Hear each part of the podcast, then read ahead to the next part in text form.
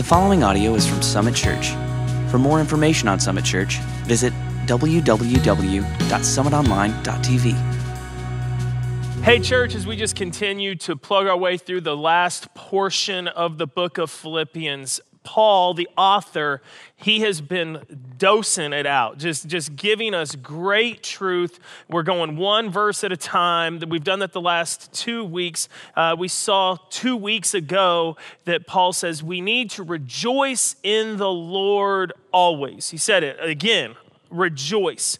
That is a huge, huge appeal, a huge plea, something that those of us who are followers of Jesus need to work at, need to learn what that means. Last week in verse 5 of Philippians chapter 4, we saw that our gentleness, our patience, our kindness, our consideration for others, it needs to be known by all. We need to live in such a way that everyone we come into contact with sees our gentleness, knows our gentleness, because we have been shown the same patience, kindness, and gentleness from God. And today it doesn't stop, it doesn't get any easier. Paul saved the best for last in this letter to the church in Philippi. And in Philippians chapter 4, verses 6 and 7, we see one, I believe, of the most difficult verses for many of us to hear and apply. And that's in verse 6. But let's read them both right now. Philippians 4, 6 and 7, it says this Do not be anxious about anything. What a difficult command. Do not be anxious about anything, but in every situation, by prayer and petition, with thanksgiving, present your requests to God. And then the beautiful promise. And then the peace of God, which transcends all understanding, will guard your hearts and minds in Christ Jesus. I want to clarify what we're talking about here today. Because when I read verse 6 and it says, Do not be anxious about anything, there's a part of me that goes, Ah, that's impossible. That's an impossible plea. That's an impossible command. How, how can I be anxious about nothing? That anxiety is something that, that can cripple us without any warning. Anxiety is something that we can feel when we don't want to feel it. So I, I want to make sure that we're clear what we're discussing. This is not talking about clinical anxiety.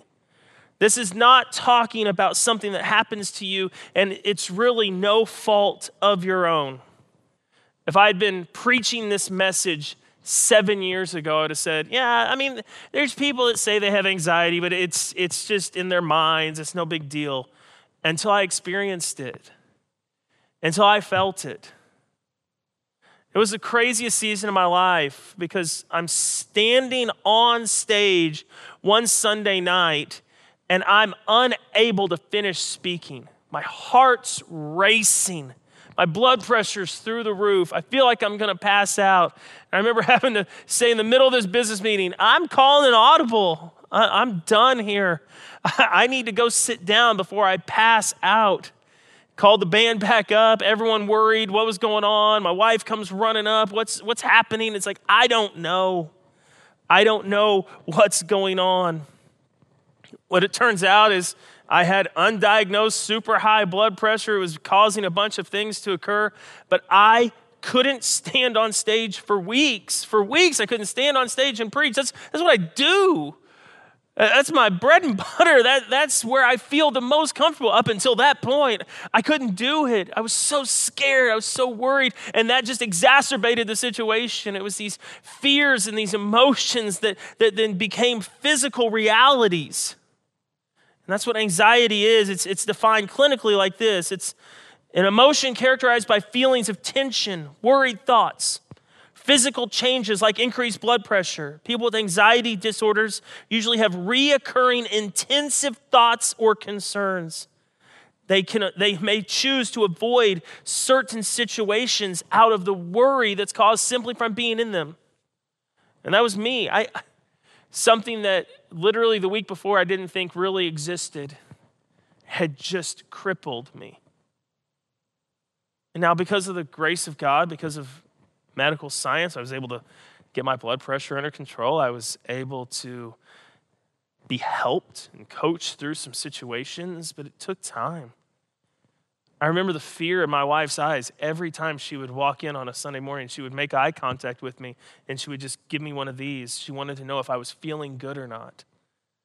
Are, are you okay? Are you up there panicking?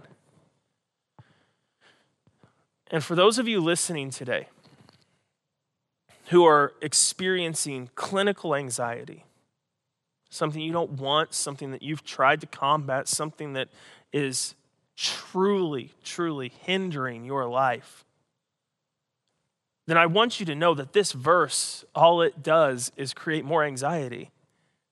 Be anxious about nothing. Well, well Todd, I am.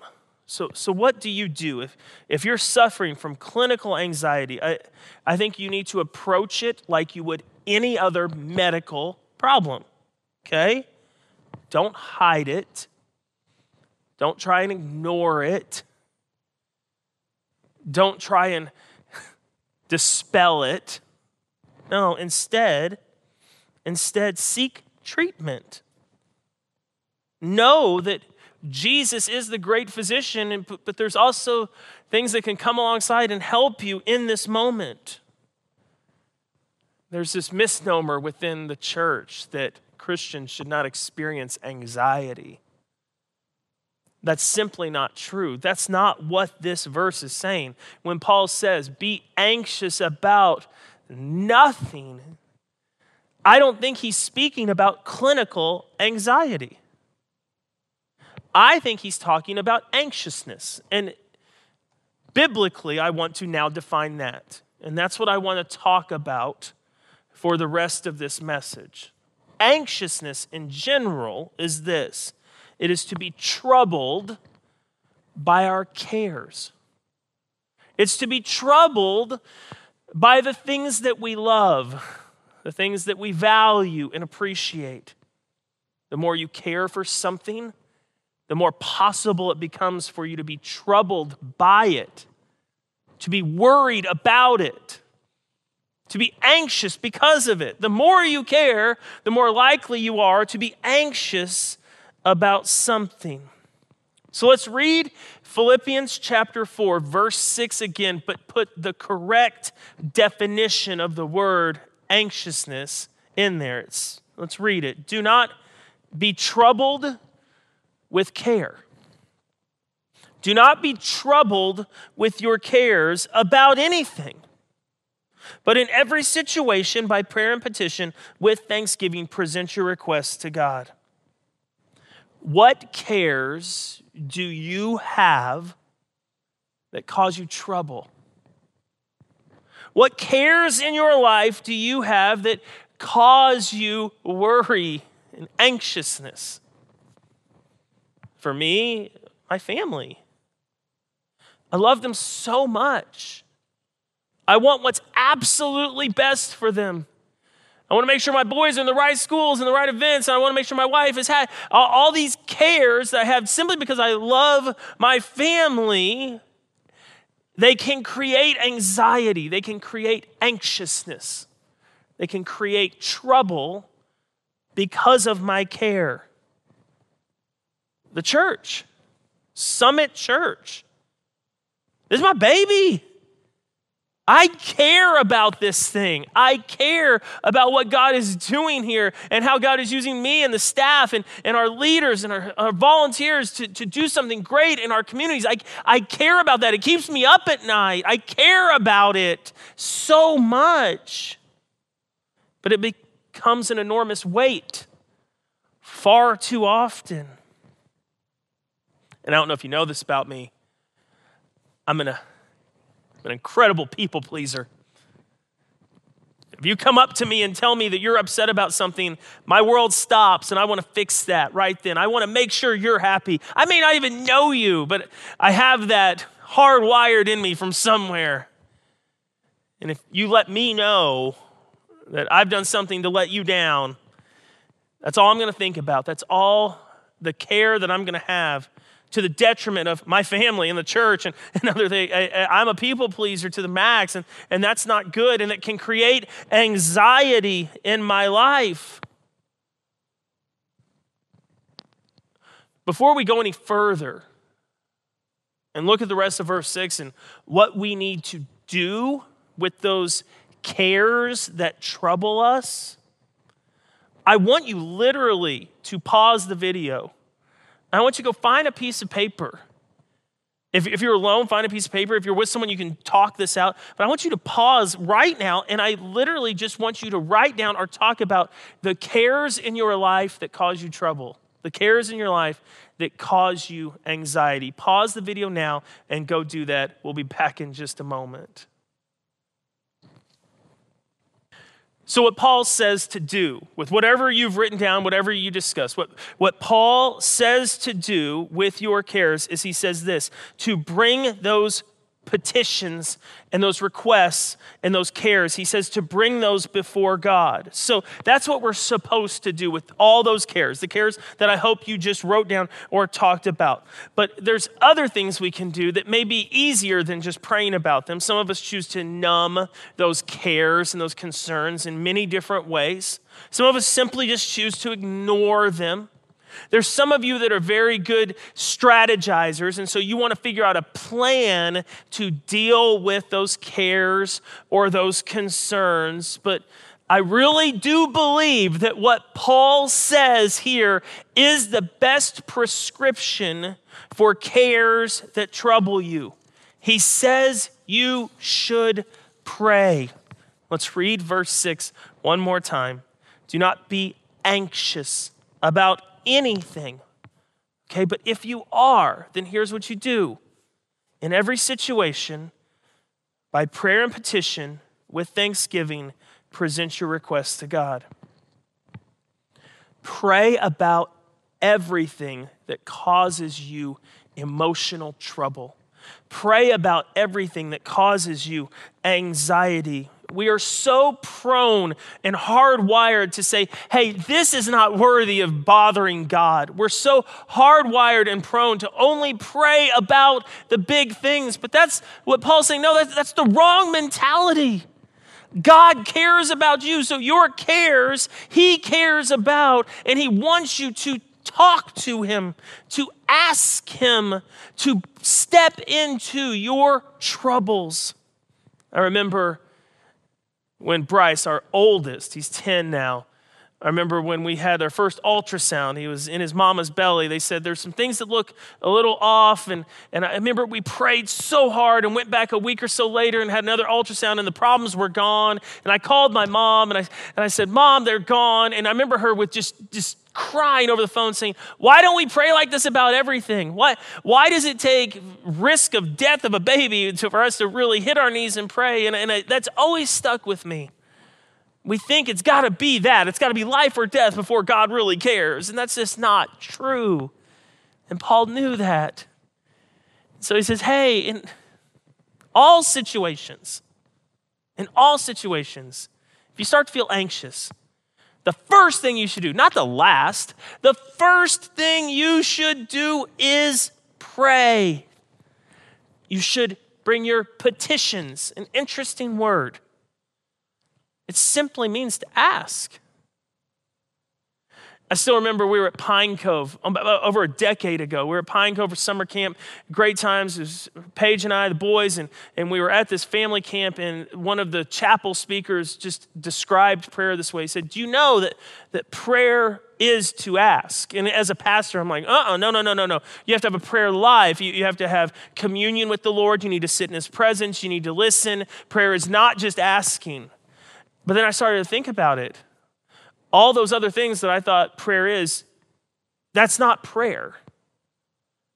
You do need to spend time with the Lord. You do need to listen, but to pray is to ask. And Paul knew this. And so he said, when you pray, bring your petitions, bring your requests before the Lord. He wants to hear them.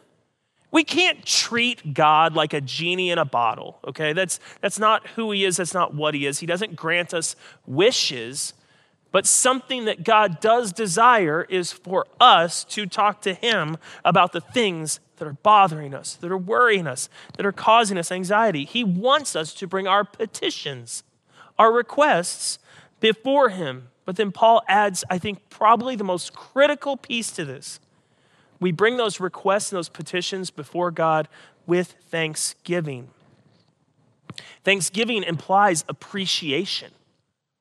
We're thankful for the fact that God wants to listen to our needs and our concerns and our anxieties. And I'm certain, I'm certain that God delights in hearing the requests of his children. I'm certain of that because the Bible is clear about that. But I also know that God delights in the appreciation or the thankfulness of his children. So when we bring our request begrudgingly, I guess this is all I've got left, Lord. Let's see if you can do this. He would much prefer you to say, God, thank you. Thank you. I, I, I do feel anxious right now. This care, this concern, it's weighing on me, and I want to let you help me carry it. But I'm thankful. I appreciate that you're allowing me to do this that thankfulness, it comes with the request. And the beauty of what that means is this I'm making the request, and God, thank you, regardless of what you do. God, thank you just for listening. God, thank you just for caring enough to establish a relationship where I can bring these things to you. That prayer offered with thanksgiving will produce a beautiful result. And that's what verse 7 is. It will result in a peace that surpasses all understanding. Let's read it together Philippians 4, verse 7. When you pray with thanksgiving, the peace of God, which transcends all understanding, will guard your hearts and your minds in Christ Jesus. It's a peace that guards. The word there is literally to garrison or fortress. Okay, so I want you to think about your heart and your mind. I want you to think about those two things and where anxiety lives in your life, in your heart, and in your mind, and the love that you have for others, and the thoughts that you have about certain situations.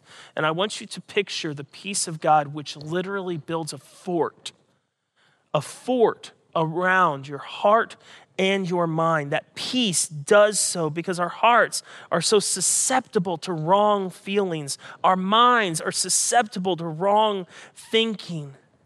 So often, this leads us to being troubled by things that God has already overcome.